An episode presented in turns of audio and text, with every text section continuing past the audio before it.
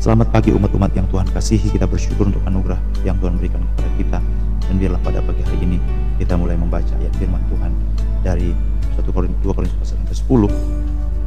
2 Korintus pasal yang ke-10. Kita akan membaca bagian firman Tuhan ayat yang ke-14. Ayat yang ke-14 sampai ayat yang ke-18. Sebab dalam memberitakan Injil Kristus kami telah sampai kepada kamu sehingga kami tidak melewati batas daerah kerja kami seolah-olah kami belum sampai kepada kamu. Kami tidak bermegah atas pekerjaan yang dilakukan oleh orang lain di daerah kerja yang tidak dipatok untuk kami. Tetapi kami berharap bahwa apabila imanmu makin bertumbuh, kami akan mendapat penghormatan lebih besar lagi di antara kamu jika dibandingkan dengan daerah kerja yang dipatok untuk kami. Ya, kami hidup supaya kami dapat memberitakan Injil di daerah-daerah yang lebih jauh daripada daerah kamu dan tidak bermegah atas hasil-hasil yang dicapai orang lain di daerah kerja yang dipatok untuk mereka. 17 dan 18 tetapi barang siapa bermegah hendaklah ia bermegah dalam Tuhan. Sebab bukan orang yang memuji diri yang tahan puji melainkan orang yang dipuji itu. Umat-umat yang Tuhan kasihi sekarang kita menemukan sesuatu istilah yang disebut dengan daerah atau batas yang dipatok bagi kami. Apa maksud istilah ini? Mari kita pikirkan dengan perlahan jadi pada waktu Paulus menyampaikan suatu pelayanan kepada jemaat di Korintus, khususnya dalam surat ini, dia juga sementara berhadapan dengan banyak penentang-penentang yang mengejek, yang merendahkan, yang mengatakan macam-macam. Salah satu dia mengatakan Paulus itu adalah seorang yang jika berada dari jauh, kalau dari dekat dia begitu lemah, dia tidak pintar berkata-kata. Paulus sendiri mengatakan mungkin dalam hal berkata-kata kami lemah, tapi tidak dalam hal pengetahuan. Karena pengetahuan yang dimiliki Paulus itu banyak dan kaya, Mungkin dalam hal perkataan dia lebih rendah dari Apolos yang lebih mahir, yang lebih berbakat, yang lebih fasih. Jadi memang selalu ada banyak penentang.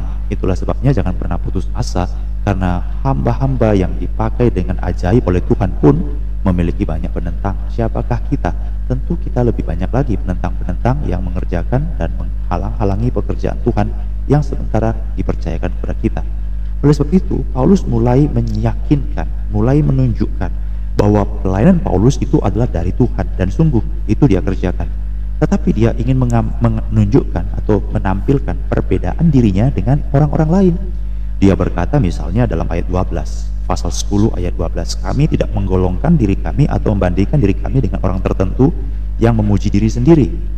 Kami tidak mengukur diri kami menurut ukuran kami sendiri, tetapi kami mengukur diri kami berdasarkan apa yang Allah kerjakan. Jadi Saudara-saudara dikasih Tuhan, siapakah diri kita itu bukan ditentukan dari orang lain atau apa yang kita capai, tetapi dari apa yang dipercayakan Tuhan untuk kita kerjakan. Sekali lagi saya ulangi ya, kita mengukur diri kita, apa kita orang berhasil atau tidak berhasil, bukan waktu kita membandingkan dengan orang lain. Jadi misalnya saya ini satu sekolah dengan si B, kalau saya sudah sampai pada titik ini, tapi si B masih di sana, berarti saya lebih unggul daripada dia. Bukan, bukan begitu caranya. Jadi kita, siapa kita, nilai kita itu bukan ditentukan dari kita membandingkan diri dengan orang lain. Atau yang kedua, kita tidak membandingkan diri dengan diri kita sendiri atau rata-rata kita. Bukan. Jadi bukan membandingkan dengan sama kita, dengan orang lain, dengan diri kita. Aku pikir-pikir aku ini hebat juga ya. Kenapa? Karena aku pikir-pikir umur segini, nah, aku bisa begini, ini bisa begini, aku bisa buat ini, itu sendiri, itu keliru jadi membandingkan diri dengan orang lain keliru, membandingkan diri dengan diri sendiri itu keliru. Nah, jadi menunjukkan saya itu diukur dengan apa? Alkitab mengatakan bukan dengan orang lain, bukan dengan diri sendiri, tapi berdasarkan apa yang diperintahkan Allah kepada kita. Jadi saudara-saudara, ini satu hal yang ber berbeda sekali ya dengan yang dunia ajarkan. Jadi kita itu menjadi orang harus mengukur diri kita dengan apa yang Allah percayakan atau perintahkan kepada kita untuk kita kerjakan. Jadi banyak orang lupa bahwa dalam hidup ini kita ini adalah orang yang memiliki sesuatu yang dipercayakan oleh Tuhan untuk kita kerjakan. Untuk kita kerjakan. Jadi kalau yang kita kerjakan itu belum sebagaimana seharusnya yang di, dipercayakan Allah, maka kita berada pada suatu pergumulan yang terus-menerus bertanya. Saya baca sebagai contoh ya, 1 Korintus pasal 8 1 Korintus pasal 8 ayat yang kedua. Jika ada seorang menyangka bahwa ia mempunyai pengetahuan, Jadi dia menyangka bahwa dia mempunyai pengetahuan. Maka ia belum juga mencapai pengetahuan. Loh, aneh ya. Ada orang menyangka aku udah tahu. Tetapi Alkitab mengatakan, waktu engkau menyangka engkau sudah tahu, maka sebelumnya engkau belum mencapai tahu. Maksudnya apa? Alkitab mengatakan, sebagaimana yang harus dicapainya. Jadi dalam Tuhan, orang percaya harus sadar pada waktu dia puas dengan apa yang dia kerjakan, berarti dia sementara dipertanyakan. Karena hidup manusia percaya bukan diukur dengan orang lain, bukan diukur dengan diri sendiri, tapi diukur dengan apa yang Tuhan percayakan. Jadi hidup kita diberikan Tuhan tugas, diberikan Tuhan talenta, diberikan Tuhan keahlian, diberikan Tuhan bakat, diberikan Tuhan kemampuan untuk berpikir, sehingga begitu apa yang dipercayakan Tuhan itu, itulah ukuran kita. Waktu kita mengerjakan sesuatu, kita langsung berpikir, Tuhan, kenapa engkau memberikan aku berpikir seperti ini? Aku khawatir, aku takut, jangan-jangan aku belum mencapai apa yang seharusnya. Gitu. Jadi ukuran kita bukan apa yang kita terima, tetapi apa yang seharusnya kita berikan kepada Tuhan. Apa yang seharusnya kita kerjakan kepada Tuhan apa yang seharusnya kita lakukan, kita persembahkan kepada Tuhan. Apa yang seharusnya itulah sebabnya saudara-saudara. Lukas pasal yang ke-17 ayat yang ke-10, ayat yang ke-9 ayat 10. Lukas 17 ayat 9 10. Adakah ia atau Tuhan berterima kasih kepada hamba karena hamba itu telah melakukan apa yang ditugaskan kepadanya? Demikian jugalah kamu saya dan saudara, orang-orang percaya, kata Tuhan Yesus, Lukas 17:10, apabila kamu telah melakukan sesuatu yang ditugaskan, hendaklah kamu berkata, kami adalah hamba-hamba yang tidak berguna. Kami hanya melakukan apa yang harus kami lakukan. Jadi sebagai orang-orang yang mengikut Tuhan, jangan bandingkan diri dengan orang lain. Jangan bandingkan dengan diri sendiri, tapi bandingkan kita dengan apa yang Tuhan perintahkan untuk kita kerjakan. Perintahkan apa yang Tuhan kita lakukan itu yang kita ukur.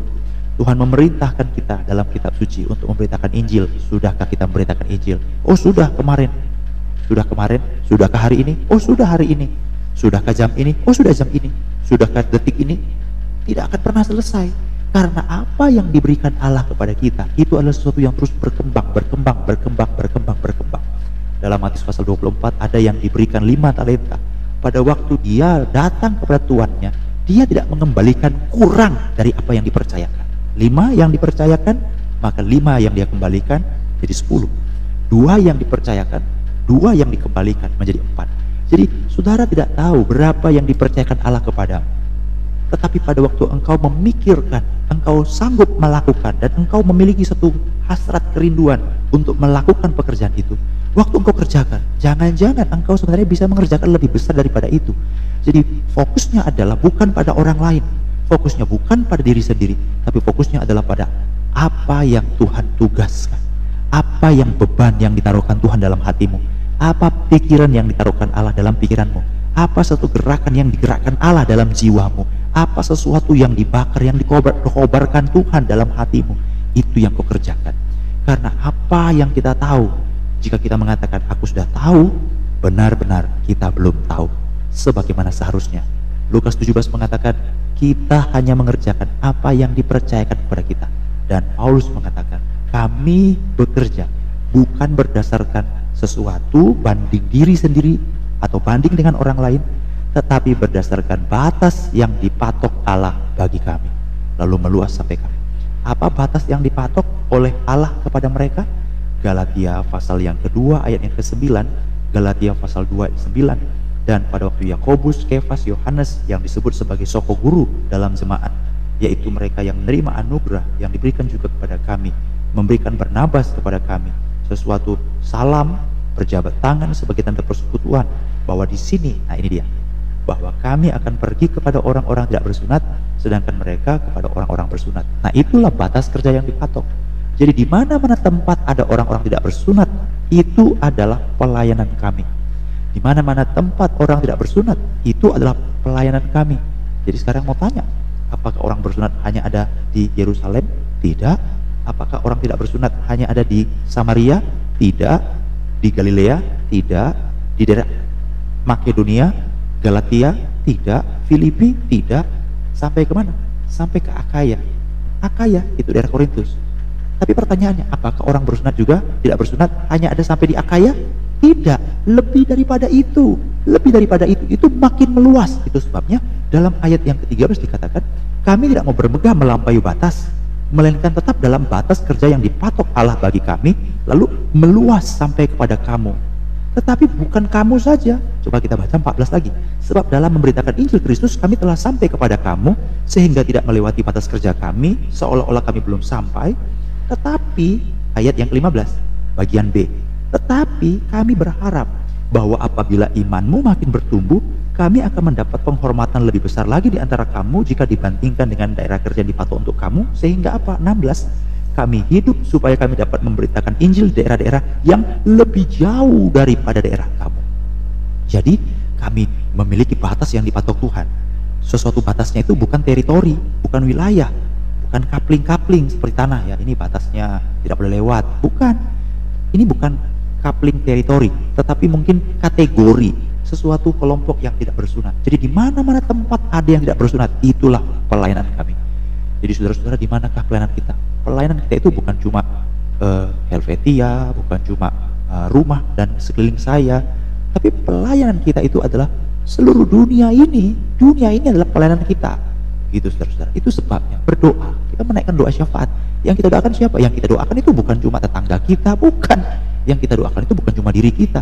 Mari kita berdoa. Yang cuma kita doakan bukan Pulau Sumatera, Sumatera Utara, bukan. Yang kita doakan juga bukan hanya orang Indonesia, bukan. Tapi di mana-mana tempat, di mana-mana tempat, di mana-mana tempat, biar Injil Kristus diberitakan.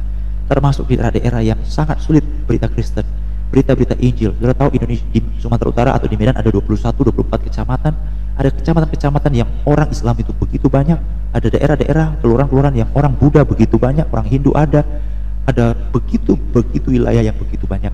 Jadi di mana-mana tempat berdoalah, serahkan dalam tangan Tuhan. Tidak ada tempat yang tidak diizinkan atau tidak Tuhan berkuasa. Di semua tempat Tuhan berkuasa. Tuhan kita penguasa semesta. Jadi kita berdoa, kita berdoa buat pendidikan ya kita berdoa, kita berdoa buat kesehatan ya kita berdoa, kita berdoa buat pemerintah dari Kepling kita berdoa, dari yang terendah terkecil kita berdoa. Di tempat-tempat kerja saudara kita berdoa. Tetangga-tetangga saudara kita berdoa. Oh sungguh kita serah ke tangan Tuhan. Alkitab berkata kalau nanti kami sudah menerima ini terus meluas sampai kepada kamu tapi kalau iman kamu juga sudah bertumbuh pasal 10 ayat 16 nanti akan terus bekerja lagi ke tempat yang lebih luas lagi. Saudara-saudara inilah berita Injil itulah sebabnya Yesus bangkit dari kematian waktu dia bangkit dari kematian yang dia sampaikan apa pergilah memberitakan Injil ajarlah mereka untuk melakukan apa yang aku ajarkan. Jadi ajaran Tuhan itu kita beritakan. Ajaran yang diberitakan itu kita lakukan. Itulah prinsip daripada Injil, saudara-saudara. Itu sebabnya Injil bukan hanya milik orang-orang Kristen. Injil juga bagi orang-orang yang bukan lahir Kristen. Atau sebaliknya, Injil itu bukan hanya bagi orang yang belum Kristen, tapi Injil juga bagi orang-orang yang dilahirkan di dalam kekristenan. Karena apa? Ini adalah berita tentang Yesus. Itu harus diberitakan. Dan waktu berita itu adalah berita yang mengajar apa yang dia lakukan. Dan itu juga kita lakukan. Jadi melakukan ini sesuatu pekerjaan yang panjang sekali. Itu sebabnya saudara-saudara marilah. Jangan banding diri dengan orang lain kalau misalnya kita lebih hebat dari orang lain kita puas tapi kalau kita misalnya lebih rendah daripada orang lain kita putus asa ya kan jangan banding diri dengan diri sendiri itu namanya menghibur diri jangan tapi lihatlah betapa luasnya yang Allah percayakan untuk dikerjakan. Betapa luasnya. Gereja menjadi berantem karena apa? Karena mereka hanya melihat gereja itu. Dia tidak melihat begitu banyaknya, luasnya. Kenapa orang rebutan harta? Kenapa orang rebutan uang? Karena dia hanya melihat yang di situ. Dia tidak bisa melihat begitu banyak lagi. Begitu banyak yang dikerjakan. Saudara-saudara, bukalah hatimu selebar-lebarnya. Mintalah Tuhan membuka pikiranmu selebar-lebarnya Mintalah Tuhan membuka jiwamu selebar-lebarnya supaya apa? Engkau bisa melihat betapa ratap tangis, betapa doa, betapa rindu daripada Allah itu untuk melihat jiwa-jiwa. Marilah kita berdoa sungguh-sungguh Tuhan tolonglah kami. Sama seperti kata Paulus, kami bukan orang yang menentang dia itu. Dia berkata, bukan orang seperti membanding dengan orang lain atau dengan diri sendiri. Bukan. Tapi kami membanding dengan apa yang Allah percayakan. Allah memberikan batas yaitu apa? Orang-orang yang tidak bersunat. Jadi di mana-mana tempat masih kami ada nafas, masih kami hidup, kami pergi ke tempat orang tidak bersunat di mana pun juga beritakan Injil. Kepada Petrus, Petrus orang yang bersunat di mana-mana tempat beritakan Injil, beritakan Injil. Injil sampai ke ujung bumi, tempat yang tidak pernah habis. Tapi di sanalah kemuliaan Tuhan harus dinyatakan.